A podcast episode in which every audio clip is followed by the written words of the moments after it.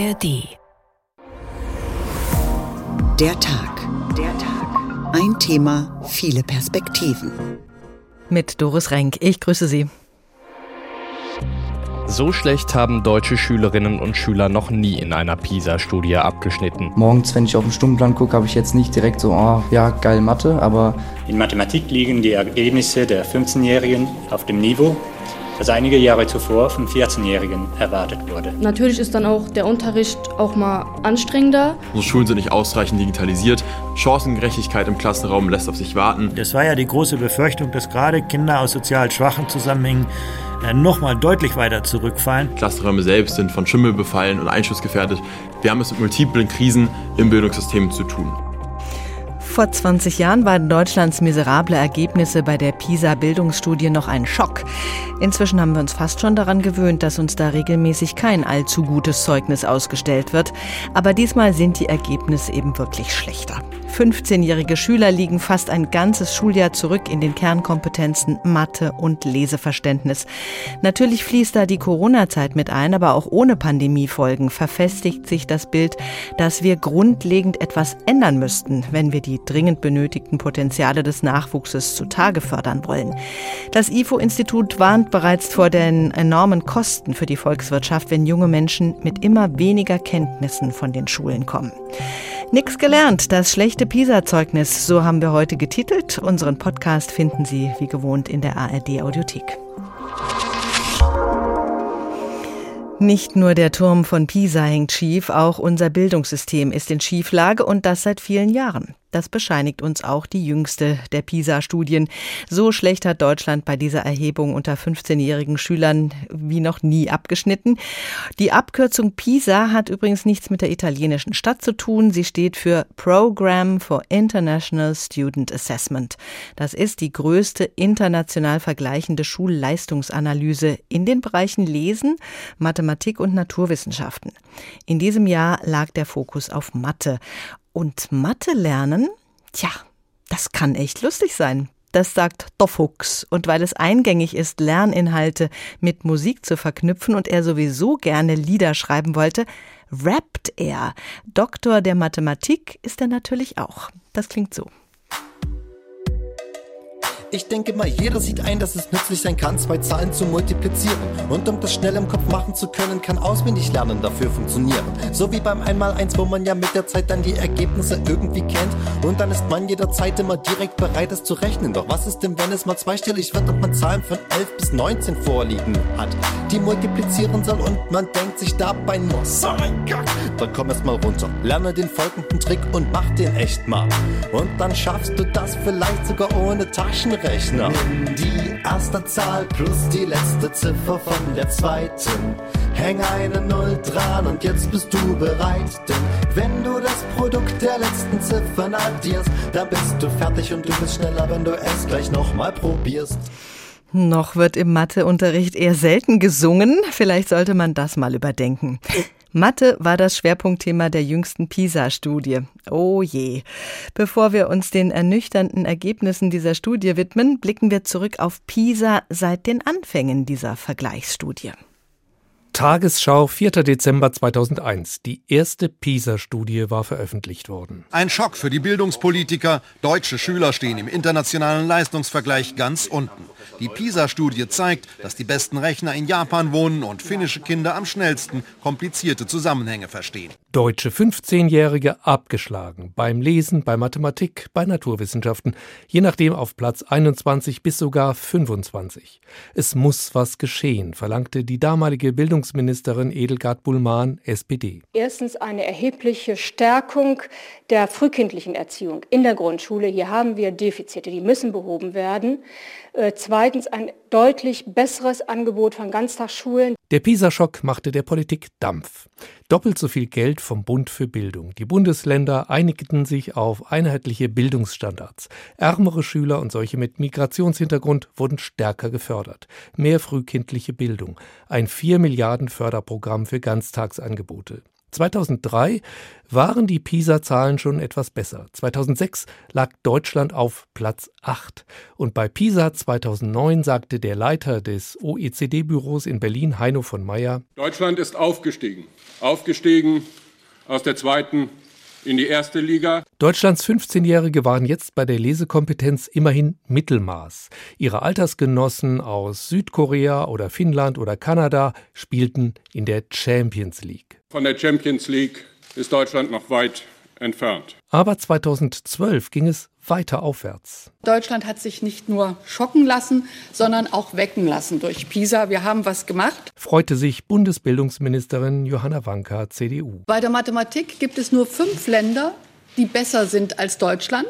Bei PISA 2015 sagte dann OECD-Vertreter Heino von Meyer, Deutschland hat das Jammertal des PISA-Schocks von 2000 verlassen. Die deutschen 15-Jährigen blieben nämlich im oberen Drittel. Mehr aber auch nicht. Von einer weiteren Aufstiegsdynamik ist nichts zu spüren. Bei PISA 2018 blieb Deutschland im oberen Mittelfeld. Aber Bildungsministerin Anja Karliczek, CDU, fand es alarmierend. Dass wir mittlerweile so weit sind, dass jeder fünfte 15-Jährige, also 20 Prozent der jungen Menschen mit 15 Jahren, können nicht mal auf Grundschulniveau lesen. Ludger Schuknecht, Vizegeneralsekretär der OECD, mahnte, Deutschland muss seine Begeisterung für Bildung und Kompetenzen erneuern und seinen Reformgeist wieder auf den Weg bringen. Sonst wird es wohl nichts mit dem Ziel, das die Bildungsministerin nach PISA 2018 verkündete. Wir wollen in die Spitze der PISA-Studie aufsteigen. Dann kam Corona und jetzt die erste PISA-Studie danach. Christoph Keppeler mit dem Rückblick auf mehr als 20 Jahre PISA. PISA fragt ja nicht einfach Faktenwissen ab, sondern untersucht, ob Schülerinnen und Schüler ihr Wissen anwenden und Informationen auch sinnvoll verknüpfen können. Umso schlimmer das schlechte Ergebnis. Ein Name, der mit der Studie verbunden ist wie kein anderer, ist der von Bildungsforscher Professor Andreas Schleicher, der PISA koordiniert in Deutschland. Herr Professor Schleicher, schauen wir uns genauer an, was für Ergebnisse PISA ergeben hat. So schlecht wie diesmal war es noch nie. Und auch international gab es ja einen Leistungsabfall. Wenig überraschend hat das wohl auch mit den Schulschließungen während der Corona-Pandemie zu tun und dem schlecht aufgestellten digitalen Unterricht. Warum hatte Corona in Deutschland so besonders heftige negative Auswirkungen? Die Pandemie spielt damit rein. Da muss man sagen, Deutschland hat sich damit äh, schwer getan. Die Schulen waren doch überdurchschnittlich lang geschlossen und vor allen Dingen die Alternativangebote während der Schulschließung, digitaler Unterricht, äh, das war gerade auch zu Anfang halt noch nicht äh, ausreichend ausgebaut. Aber ich glaube, es ist auch nur einer von mehreren Faktoren, der hier in die Resultate spielen. Wir sehen auch in Deutschland, dass es eigentlich ein äh, weniger Engagement äh, auf Seiten der Eltern gibt, dass auch viele Schüler in Deutschland sich während der Pandemie und vielleicht auch danach von ihren Lehrern nicht ausreichend verstanden, unterstützt gefühlt haben. Und ich glaube, all das spielt in solche Resultate mit hinein.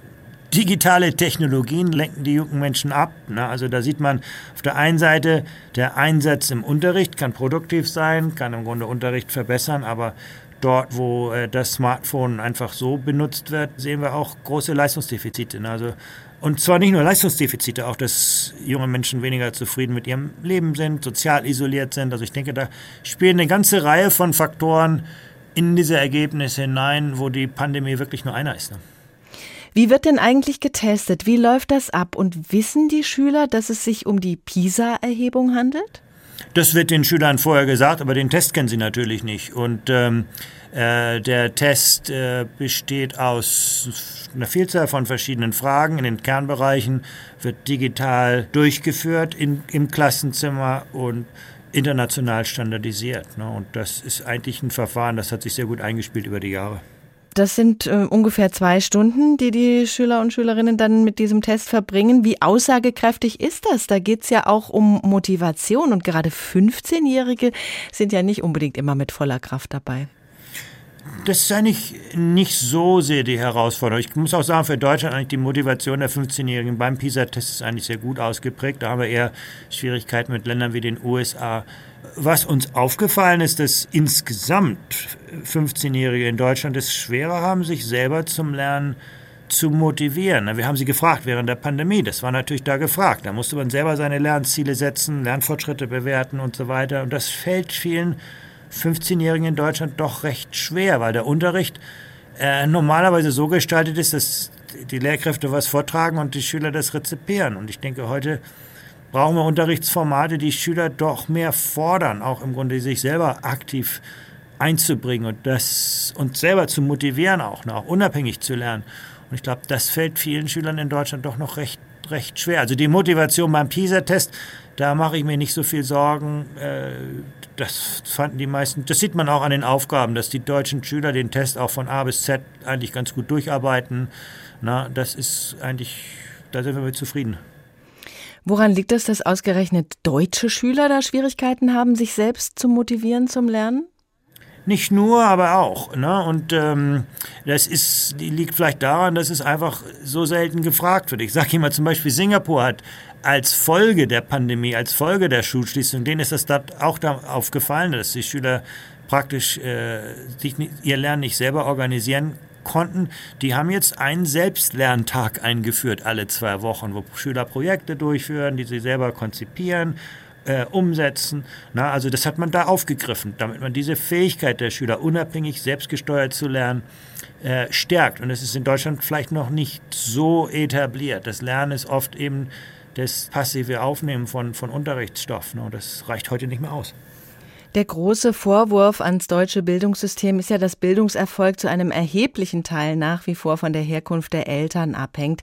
Kinder aus bildungsfernen Schichten erreichen seltener hohe Bildungsabschlüsse. Wie ist denn da die Datenlage bei PISA? Wird da erfasst, welche Schüler mit welchem Hintergrund welche Ergebnisse erzielen? Ja, absolut. Das ist ein wichtiger Teil der Analysen der, der PISA-Studie. Klar, Bildungserfolg in Deutschland hängt immer noch sehr stark vom sozialen Hintergrund ab. Allerdings kann man sagen, dass sich dieser Zusammenhang nicht verstärkt hat während der Pandemie. Das war ja die große Befürchtung, dass gerade Kinder aus sozial schwachen Zusammenhängen äh, nochmal deutlich weiter zurückfallen.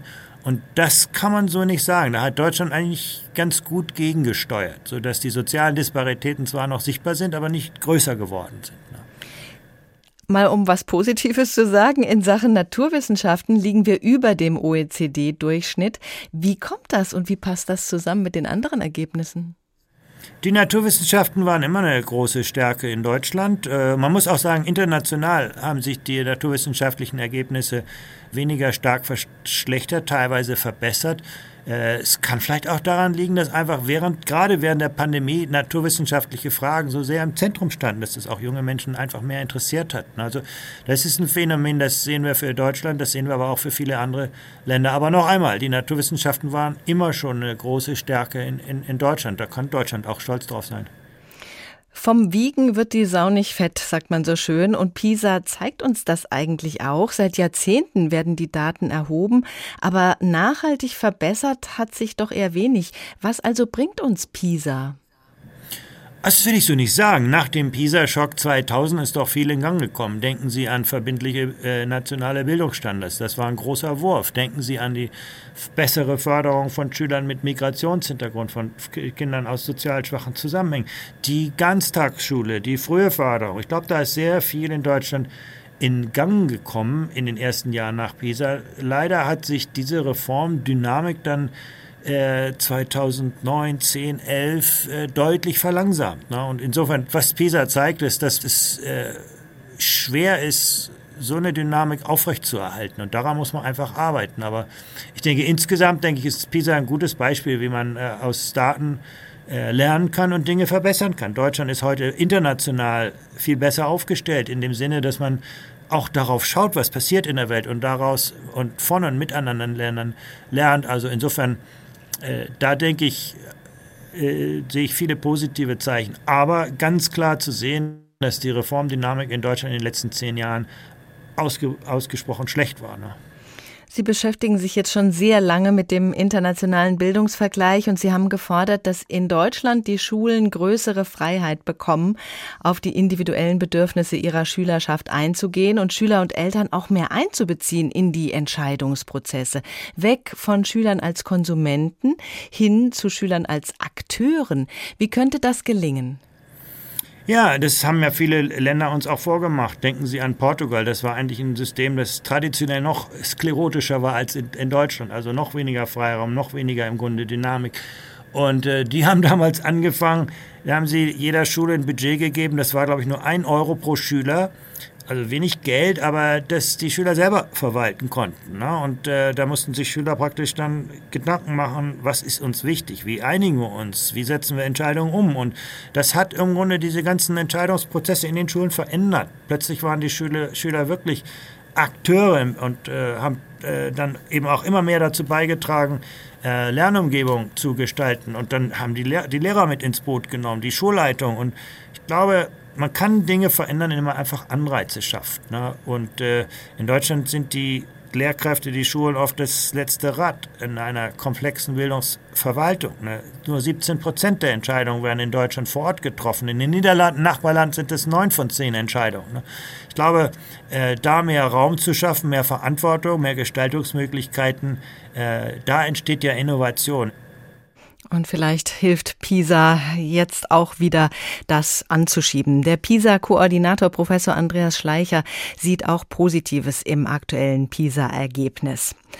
Mathe, das ist für viele ein ungeliebtes Fach und gerade in Mathe kommt es sehr darauf an, ob man die Art, wie der Lehrer es erklären kann, auch versteht. In keinem anderen Fach wird so viel Nachhilfe in Anspruch genommen wie in Mathe. Aber wenn sich Lehrer und Schüler Mühe geben, dann kann das ein Fach sein, das richtig Spaß macht. Das hat unsere Reporterin Corinna Tertel an der Wilhelm-Epstein-Schule in Hanau erfahren. Die nächste Unterrichtsstunde beginnt hier an der Epstein-Schule in Hanau. Was steht als nächstes auf dem Stundenplan? Mathe. Und? Seufzen? Stöhnen? Augenrollen?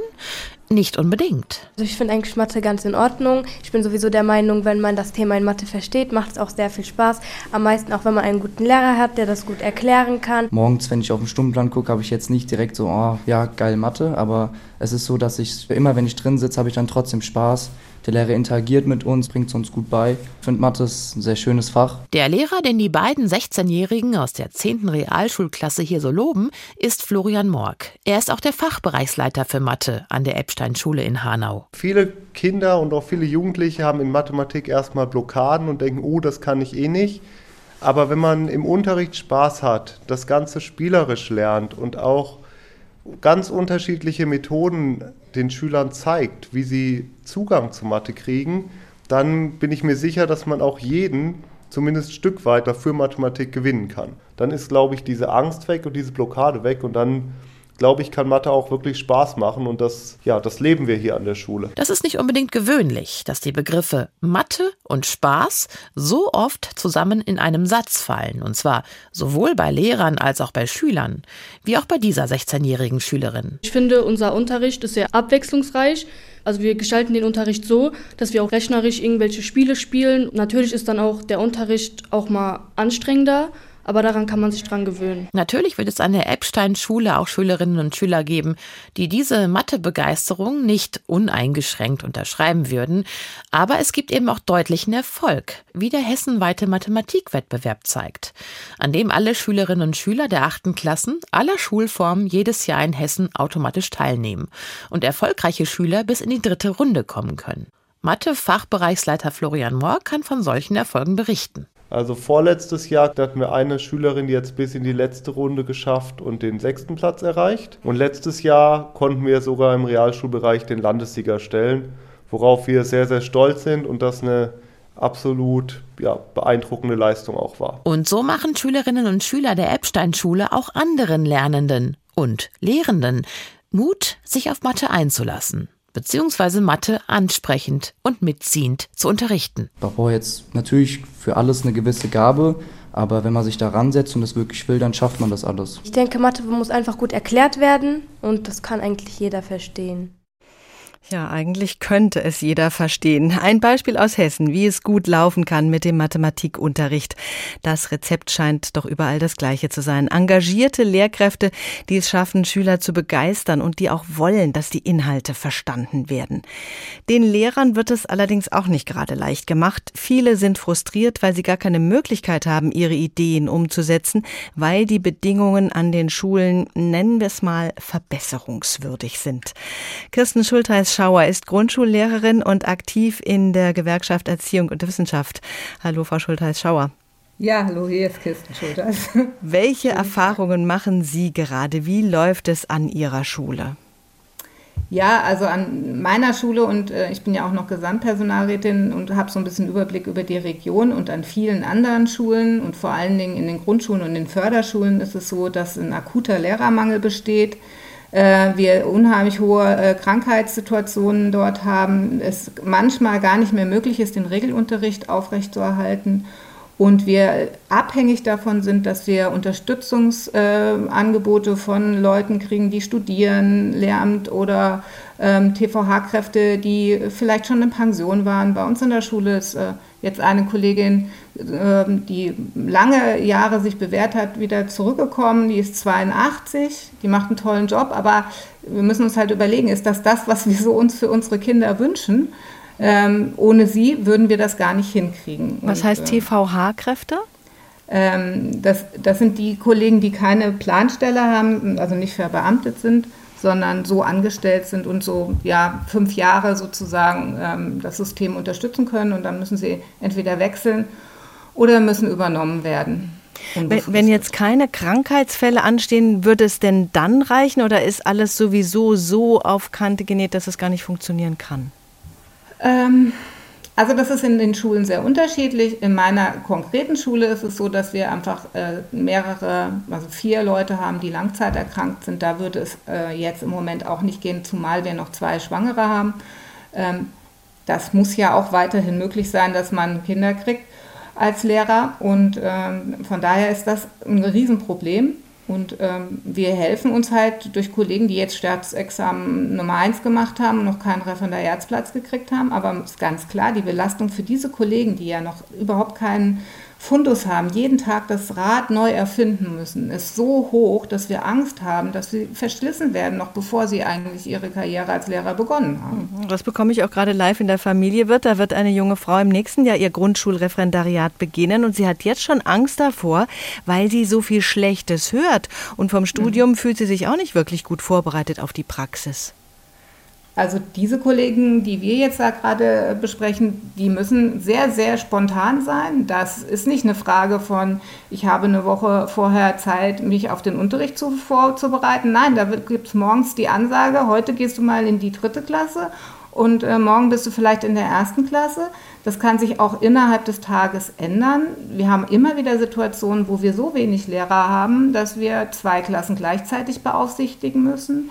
Wir als Schule versuchen, diese Kollegen zu unterstützen, indem wir Koordinationssysteme entwickelt haben. Aber das heißt, die, die Kollegen, die lange im Dienst sind, werden über die Maßen natürlich belastet. Und es wird immer mehr zu einem Dauerzustand und nicht mal punktuell in der Krankheitsphase. Und, und jetzt, haben wir ja, jetzt haben wir ja eigentlich eine Situation, wo wir darüber nachdenken, wie können wir denn Defizite, die die Kinder aus dem Elternhaus mitbringen, wie können wir die in der Schule ausgleichen? Mhm. Was kann der Unterricht da an fehlender elterlicher Unterstützung wettmachen? machen. Das klingt jetzt so, als wäre das eigentlich gar kein Thema bei Ihnen. Wir versuchen das immer wieder, aber also die Heterogenität in den Klassen hat auch dermaßen zugenommen, auch verstärkt durch Corona, durch die vielen Migranten, viele Inklusionskinder. Ähm, es wird, also ich glaube schon, dass bei Corona auch Kinder dabei waren, die daraus profitiert haben, weil sie von ihren Eltern sehr liebevoll gefördert wurden. Aber es gibt auch eine ganze Reihe Kinder, die wirklich Verlierer waren, weil da keiner Zeit für sie hatte und die eingesperrt waren in ihren Wohnungen. Und ähm, also diese Spanne, die wird immer größer, die macht es immer schwieriger, mit dieser Heterogenität auch umzugehen. Wir versuchen stark zu differenzieren. Also ich habe einen Wochenplan, der äh, im Normalbetrieb äh, dreigliedrig ist. Aber wir haben gemerkt, wir müssen die, die Ränder, also der leistungsstarke Wochenplan und der leistungsschwache Wochenplan, den haben wir inzwischen auch noch mal mit Unterbereichen ähm, auseinander äh, differenziert, damit äh, das noch mehr an konkret dem anknüpft, wo die Kinder gerade leistungsmäßig stehen. Hm. Und die, die Leistungsgewinner, die gewinnen weiterhin. Also ich habe drei Kinder in meiner Klasse, die sind Hochleister, die sind die haben sich in ihrem Wesen, seit wir differenzieren, wirklich verändert, weil die einfach ganz viel daraus ziehen. Die wollen lernen und die werden immer besser. Die sind zweite Klasse und eigentlich kriegen sie den Stoff von der dritten Klasse. Hm, das gibt es, aber es gibt eben auch die andere Richtung. Die Probleme durch genau. die Migration, werden die denn inzwischen offen angegangen? Man kann ja ein Problem nur lösen, wenn man auch wirklich hm. offen darüber spricht. Also ich finde, die Zusammenarbeit mit dem Schulamt sehr gut. Wir kommen, können jederzeit da mit Fragestellungen und Problemen auch kommen, aber ist ganz klar, sie haben nicht immer eine Lösung parat. Also es gibt nicht viele qualifizierte äh, Kollegen, die sozusagen diese ja, sehr unterschiedlichen Kinder, die mit null Sprachkenntnissen zum Teil kommen und ganz schlimmen traumatischen Erfahrungen zum Teil ankommen, mhm und eigentlich gar nicht die Muße haben, äh, jetzt Sprache zu lernen, sondern erstmal das verarbeiten müssen, ähm, zu unterstützen. Und ähm, wir haben eigentlich gesagt, die besten Lehrer müssen dahin, damit wir irgendwie die Chance haben, äh, dass diese Kinder sich schnell integrieren können. Mhm. Das ist aber nicht ganz leicht, wenn sowieso ein akuter Lehrermangel besteht. Da ist gar keine Zeit, um auf so individuelle Bedürfnisse einzugehen. Genau. Der PISA-Koordinator Professor Schleicher hat eben gesagt, dass es in Deutschland äh, tendenziell weniger Engagement der Eltern gibt als in vielen anderen Ländern. Wie ist da Ihre Erfahrung?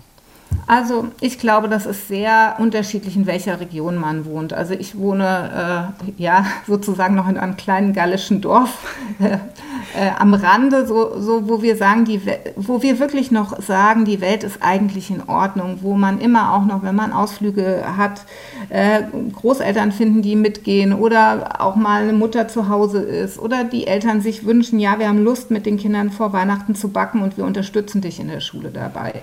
Aber ich sage mal, in den Ballungsräumen, Offenbach City, Dietzenbach, da wird es manchmal wirklich schwierig. Und ähm, für, wir merken das ganz stark im Gesamtpersonal, dass da äh, die, die Bewerbungssituation sich einfach verändert, weil viele Kollegen Versetzungsanträge stellen, weil das so anstrengend ist, hm. dass sie das nicht mehr schaffen und leisten können. Und äh, da auch in, immer in einem emotionalen Konfliktherz stecken, äh, der sich als Dauerschleife nicht auflöst. Die Belastung der Lehrer. Kirsten Schulterschauer, vielen Dank. Nix gelernt, das schlechte PISA-Zeugnis. Bei PISA schauen wir ja auf die 15-Jährigen, aber wir wissen ja, die Schere geht schon wesentlich früher auf. Schule kann nicht unbedingt ausgleichen, was in den ersten entscheidenden Jahren schon versäumt wird. Wir haben es gerade auch von der Grundschullehrerin gehört. Professor Kai Maas vom Deutschen Institut für internationale pädagogische Forschung. Wir müssen die frühkindliche Bildung in den Blick nehmen. Das wird immer wieder gesagt und das schon seit Jahren. Aber ist denn die Bereitschaft da, das auch wirklich umzusetzen? Ja, die Bereitschaft äh, ist meines Erachtens schon da. Wir sehen ja, dass in den letzten Jahren ähm, ein starker Ausbau des frühen Bildungsbereichs stattgefunden hat. Wir diskutieren aber gegenwärtig und auch in den letzten Jahren eigentlich mehr die Frage, ob der Rechtsanspruch umgesetzt werden kann und weniger die Frage, was braucht es für gute, qualitätsvolle Bildungsarbeit in den Kindertageseinrichtungen. Insofern würde ich sagen, ja, die Bemühungen sind da, aber es geht noch mehr um Quantität als um Qualität. Und hm. Kitas in Deutschland sind oft keine wirklichen Bildungseinrichtungen, sondern eher Betreuungseinrichtungen. Was tut sich da gerade? Was muss sich ändern, auch an der Ausbildung der Erzieher und Erzieherinnen? Ja, ich glaube, man muss früh anfangen an der Stelle und man muss das stärker ähm, in die Ausbildung des Personals nehmen. Man muss ähnlich wie in Schulen sicherlich auch überlegen, ähm, ob man äh, in Kindertageseinrichtungen auch stärker mit multiprofessionellen Teams arbeitet, ähm, mit Kindheitspädagogen, ähm, die auch nochmal einen anderen Zugang auch zu bestimmten äh, Lernformen und, und Bildungsformen haben. Und ähm, letztendlich, wenn man sich die Bildungspläne der 16 Länder anschaut, dann steht in jedem der 16 Bildungspläne das Thema Bildung und äh, ein, ein besonderer Wert auf, auf frühe Bildung ähm, zu legen. Aber in der Praxis, das kann man nicht pauschal sagen, weil es da sehr große Unterschiede gibt. Aber es gibt in der Tat auch noch eine Praxis im vorschulischen Bereich, ähm, wo der Bildungsauftrag, wie Sie zu Recht sagen, nicht an erster Stelle steht, sondern wo das freie Spiel, die individuelle Entwicklung des Kindes, das ist auch alles richtig und da soll man auch alles nicht abschaffen. Die Kinder sollen weiter auf Bäume klettern, auch mal runterfallen und sich dabei nicht wehtun. Aber ähm, man überfordert die Kinder nicht, meines Erachtens, wenn man wenigstens in den letzten zwei Jahren vor der Schule wirklich ein strukturiertes Programm integriert und die Kinder auf Schule vorbereitet. Denn was wir sehen, ist, dass ähm, die große ähm, Schere in den Entwicklungsständen der Kinder, Sie haben es ja gerade ähm, äh, anmoderiert, die fängt nicht mit der Einschulung an, sondern in den ersten sechs Jahren geht die Schere äh, in einer Art und Weise aufeinander, dass die Schule überfordert ist, äh, das wieder einzufangen. Ja, äh, es sind die ersten sechs Jahre und es sind ja auch die ersten drei Jahre, wo viele Kinder äh, keine Bildungseinrichtung besuchen, extrem wichtig. Es gibt sehr viele engagierte Eltern. Es gibt aber auch Eltern, die die Erziehungsarbeit komplett auslagern wollen. Die Schule wird es schon richten, so ungefähr. Das kann ja nicht klappen. Welche Ansätze gibt es da, auch Eltern mehr in die Verantwortung zu bringen? Naja, das ist gerade in den ersten drei Lebensjahren schwierig, wenn die äh, Kinder keinen Platz in einer Kindertageseinrichtung haben, ähm, dann gibt es wenig Zugriff auf Familien, weil dann die Verantwortung in der Tat in den ähm, Familien liegt. Insofern ist der quantitative Ausbau, um die Kinder ähm, überhaupt zu erreichen und ihnen einen Platz zu ermöglichen, der ist schon wichtig. Wir sehen dann allerdings aber wieder, dass wir ähm, große soziale Unterschiede haben, welche Eltern ihr Kind dann in eine Kita schicken und welche nicht. Und gerade die Kinder, äh, von denen man sagen würde, sie kommen aus den privilegierteren Familien oder aus Akademikerfamilien, die haben dann wesentlich höhere Besuchsquoten als die Kinder aus den sozial weniger privilegierten Familien. Das heißt, wir brauchen hier, glaube ich, auch ein stärkeres Zusammenwirken, auch mit ähm, den Angeboten der Kinder- und Jugendarbeit, ähm, um hier auch Stadtteilarbeit äh, äh viel stärker zu forcieren, um die Eltern überhaupt zu erreichen. Aber wenn ich Eltern erreichen will, selbst wenn die Kinder in der Kita sind, dann brauche ich dafür auch zusätzliche Ressourcen. Es ist das Gleiche, wie gerade die Kollegin aus der Grundschule gesagt hat. Wenn ich gute Elternarbeit machen will, dann kann ich das im Prinzip nicht noch on top zu allen anderen Sachen machen, sondern braucht dafür Kapazitäten. Und diese Kapazitäten müssen sowohl in den frühen Bildungseinrichtungen als auch in der Schule entsprechend zur Verfügung gestellt werden. Wenn wir nochmal auf den Grundschulbereich schauen, der ja so extrem wichtig ist, insbesondere was die Sprachförderung angeht, dass viele Kinder am Ende der Grundschulzeit nicht flüssig und sinnerfassend lesen können. Das ist ja ein Desaster. Und nun haben wir gehört, dass in vielen Grundschulen gar nicht geleistet werden kann, was geleistet werden müsste, weil das Personal so knapp ist. Was könnte denn da kurzfristig helfen?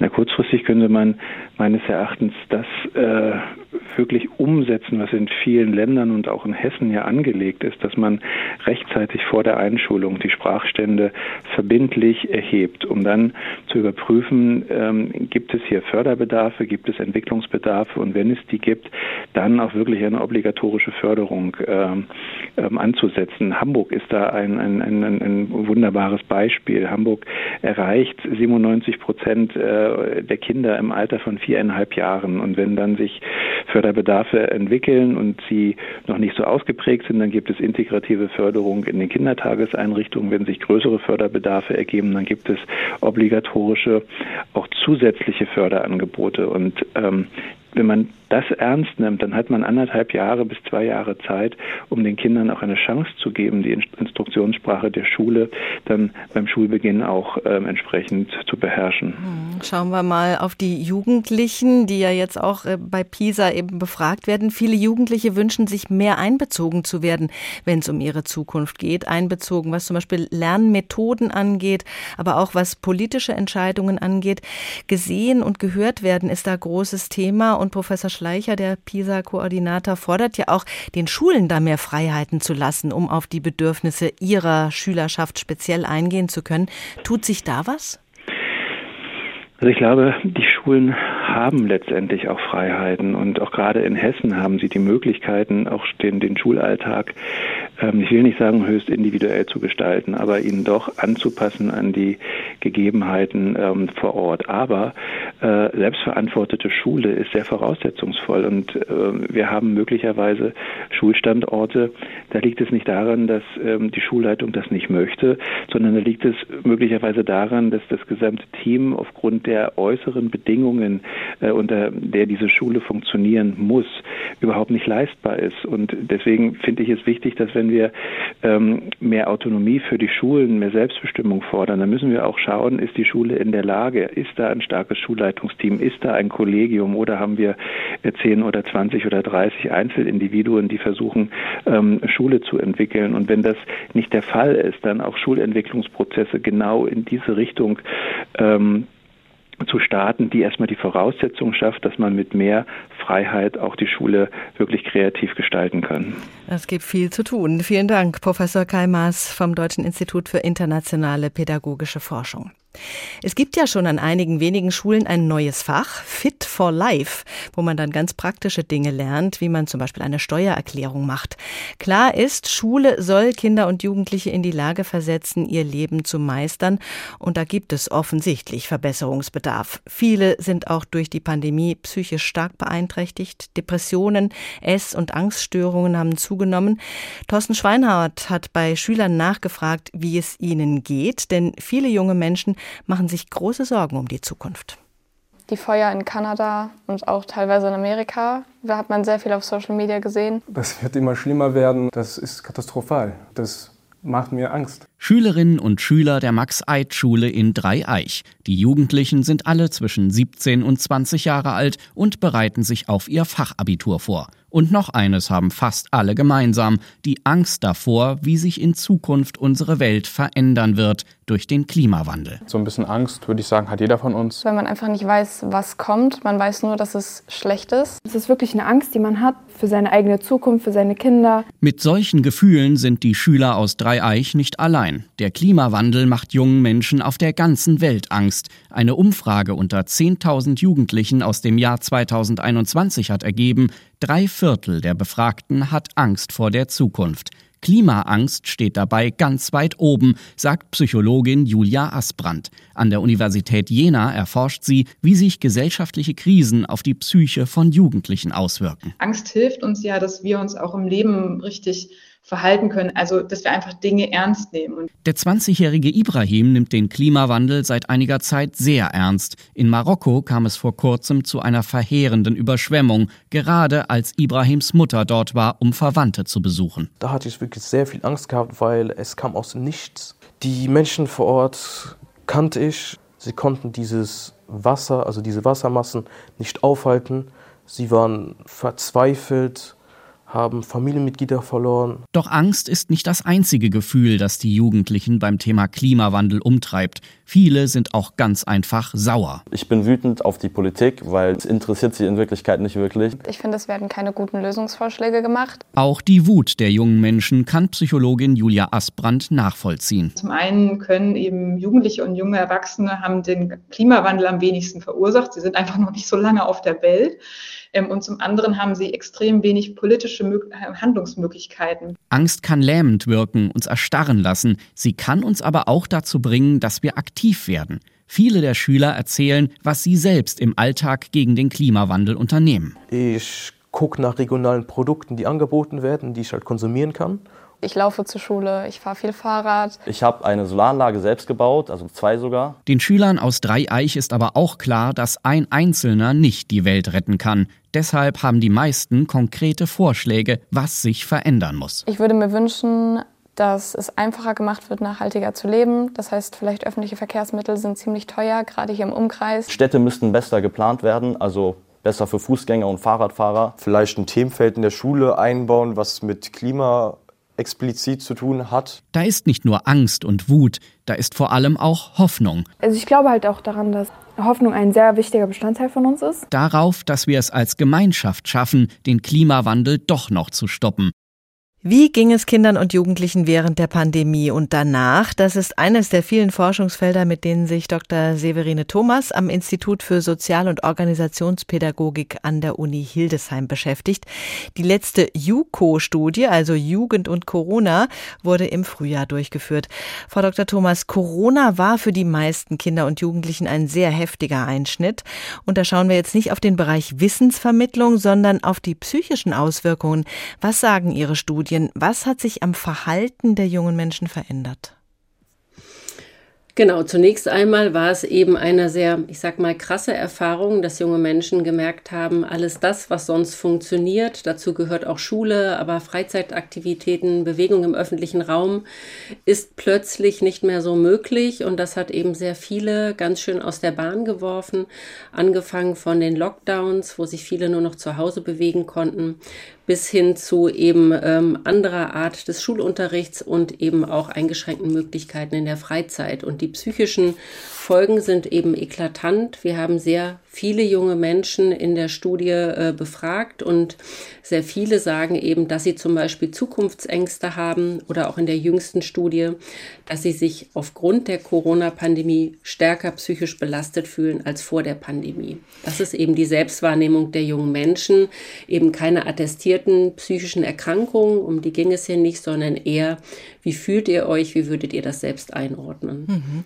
Was merken Sie an den Studenten an der Uni? Was ist da anders geworden im Sozialverhalten? Genau, auch die haben wir ja befragt. Wir haben junge Menschen zwischen 15 und 30 Jahren befragt, insofern auch Studierende. Und wenn wir das auf unsere eigene Situation an der Universität Hildesheim beziehen, nehmen wir das eben auch da wahr, dass junge Menschen ähm, die eine Hälfte, würde ich sagen, sich freut, dass sie wieder regulär in Präsenz studieren kann, dass wir aber auch mehr junge Menschen haben, die auf uns zukommen als Lehrende, die besondere Bedarfe anmelden, die sich nicht mehr trauen, in einem Seminarraum mit 25 Menschen oder vielleicht auch in großen Hörsälen zu sitzen, die sich nicht mehr vorstellen können, mit öffentlichen Verkehrsmitteln äh, zur Hochschule zu fahren. Also da gibt es mittlerweile einen höheren Aushandlungsprozess auch von Studierenden, äh, wie sie studieren wollen und was sie tatsächlich äh, sich selber zutrauen. Mhm.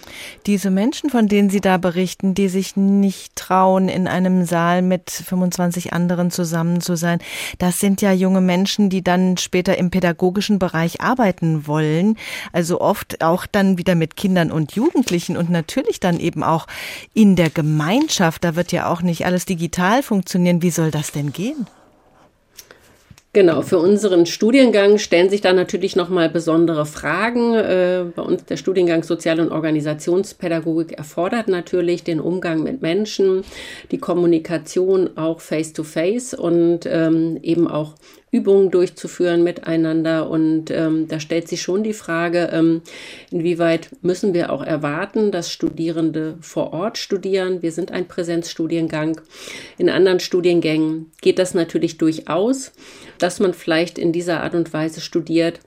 Aber auch das muss man natürlich dazu sagen, dass die Diversität unter den Studierenden auch größer geworden ist. Also wir können das eben auch gar nicht so einfach beantworten, dass es sich nur um psychische Belastung handelt, die wir da sehen, sondern auch Studierende, die mehr arbeiten müssen, die Kinder betreuen, die pflegende Angehörige haben. Also wir haben nicht mehr, wie ich immer sage, den Mainstream-Studierenden, die Mainstream-Studierende, ähm, die frisch weg von der äh, Schule kommt und Vollzeit studiert, sondern wir haben hier eben ein großes Spektrum an Studierenden, auch tatsächlich mit Beeinträchtigungen, auch mit Behinderung ähm, und darauf ist eben äh, manche Hochschule bisher noch gar nicht eingerichtet, auf dieses Spektrum an Bedürfnissen einzugehen.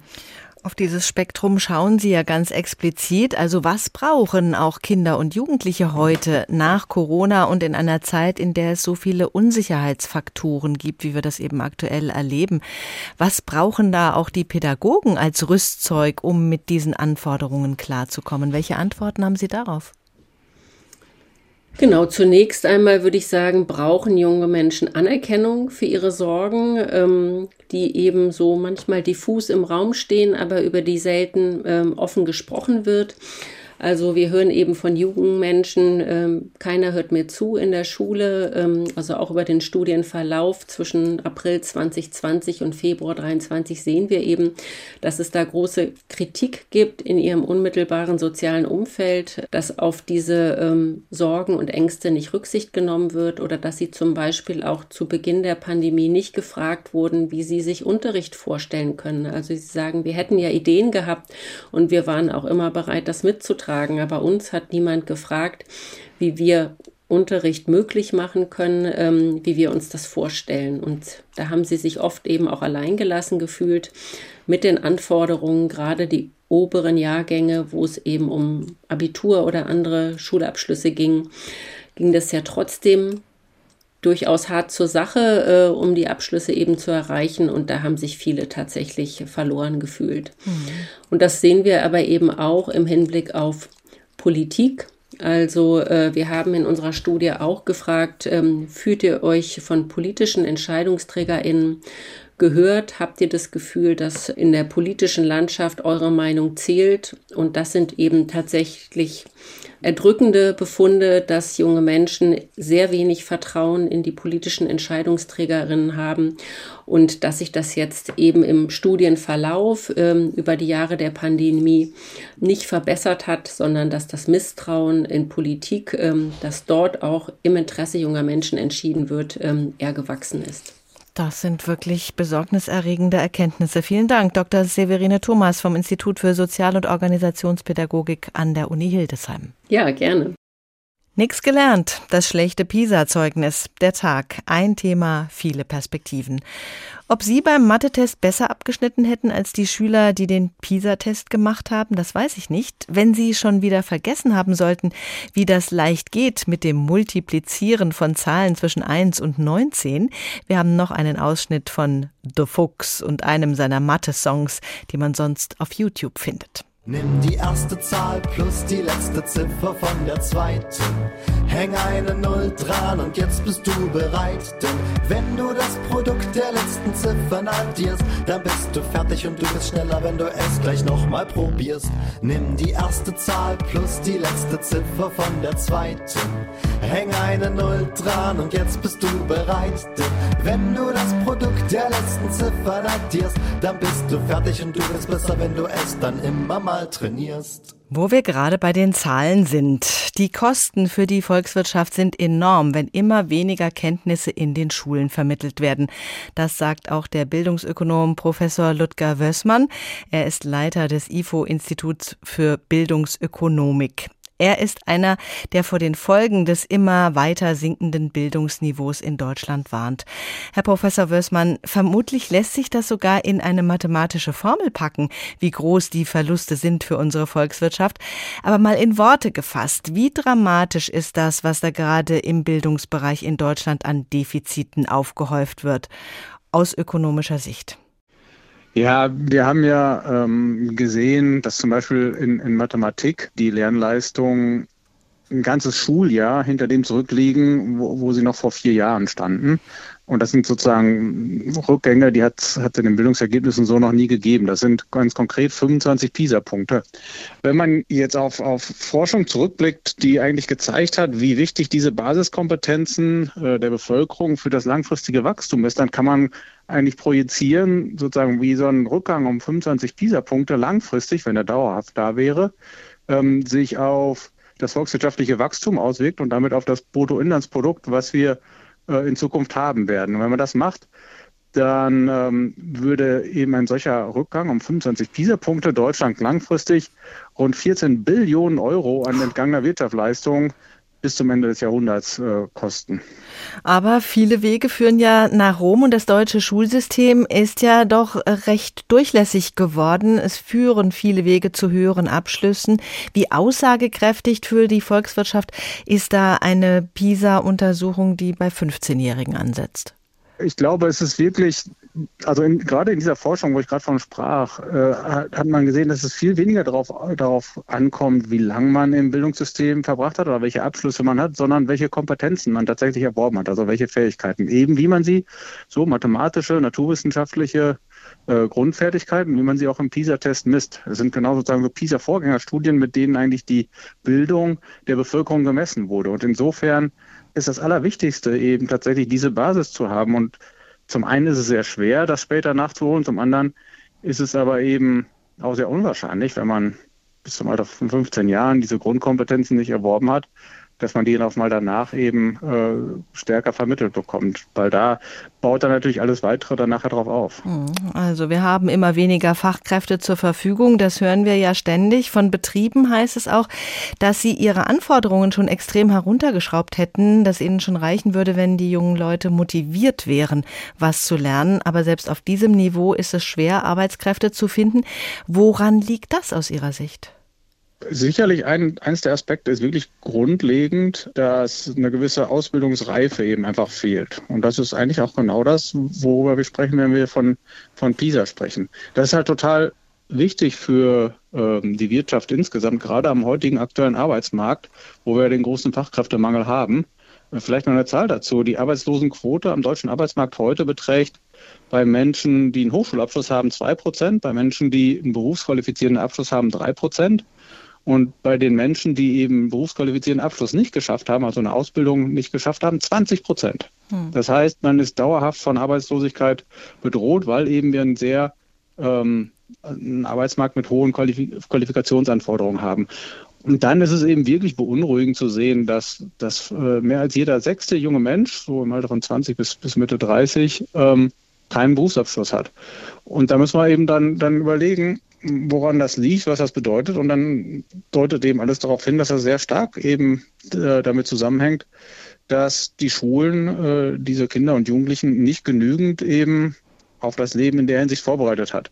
Das hat sehr viel sicherlich mit diesen kognitiven Basiskompetenzen zu tun. Es hat natürlich auch was mit motivationalen und sozioemotionalen Kompetenzen zu tun, die jetzt bei PISA nicht so stark gemessen werden. Wir haben am Anfang der Sendung den historischen Rückblick gehabt, in dem es hieß, nach dem ersten PISA-Schock vor mehr als 20 Jahren hätte man mehr investiert in die Kitas, denn schon damals hatte man ja erkannt, dass es auch um die ersten Lebensjahre vor allen Dingen geht. Da wurde dann ein 4 Milliarden Förderprogramm für Ganztagsschulen auf den Weg gebracht und es gab ja auch zwischenzeitlich durchaus mal Erfolge. Ist man da auf halber Strecke stehen geblieben? Ja, wenn man nicht sogar Rückschritte gemacht hat. Ich äh, glaube in der Tat, es ist recht wichtig, sich das bewusst zu machen. Das hat eben vor gut 20 Jahren den PISA-Schock gegeben. Und dann haben wir für, für äh, gut zehn Jahre hat sich Deutschland stetig, aber deutlich verbessert. In einem Ausmaß, was kein anderes Land so in der Art gesehen hat, außer vielleicht Polen. Und das war ein wirklich großer Erfolg. Und das Traurige ist, dass wir eben jetzt schon bis vor Corona, bis 2018, 19, je nach Test, die wir da anschauen, 50 bis 60 Prozent äh, des, des Anstiegs, den wir geschafft hatten, wieder verloren hatten. Und jetzt mit den äh, mit den aktuellen Ergebnissen der PISA-Studie sehen wir eben, dass wir sogar unter das Niveau zurückgefallen sind, was damals den ersten PISA-Schock ausgelöst hat. Also darum brauchen wir aus meiner Sicht ganz dringend einen neuen PISA-Schock. Ich glaube, was eben geschehen ist, ein Stück weit, also es hat eben in den ersten zehn Jahren sehr viel ähm, äh, Anstrengungen gegeben. Sie haben selber gerade was angesprochen. Es hat zum Beispiel auch äh, haben wir gesehen, dass etliche Bundesländer zentrale Abschlussprüfungen eingeführt haben. Viel Fokus, was die wirklichen Ergebnisse sind und ob die Schulen denn wirklich ihr Basisgeschäft ähm, hinbekommen, Lesen, Schreiben, Rechnen zu äh, vermitteln. Und das war, glaube ich, eine Sache, die jetzt auch nicht nur bei den Schulen ist, sondern das als Gesellschaft insgesamt. Wo auch in den Familien stärker gesehen wurde, oh, das müssen wir wirklich, da, da müssen wir einen vollen Fokus drauf setzen. Mhm. Und das ist na, also Anfang der 2010er äh, offensichtlich verloren gegangen. Und äh, das sehen wir heute.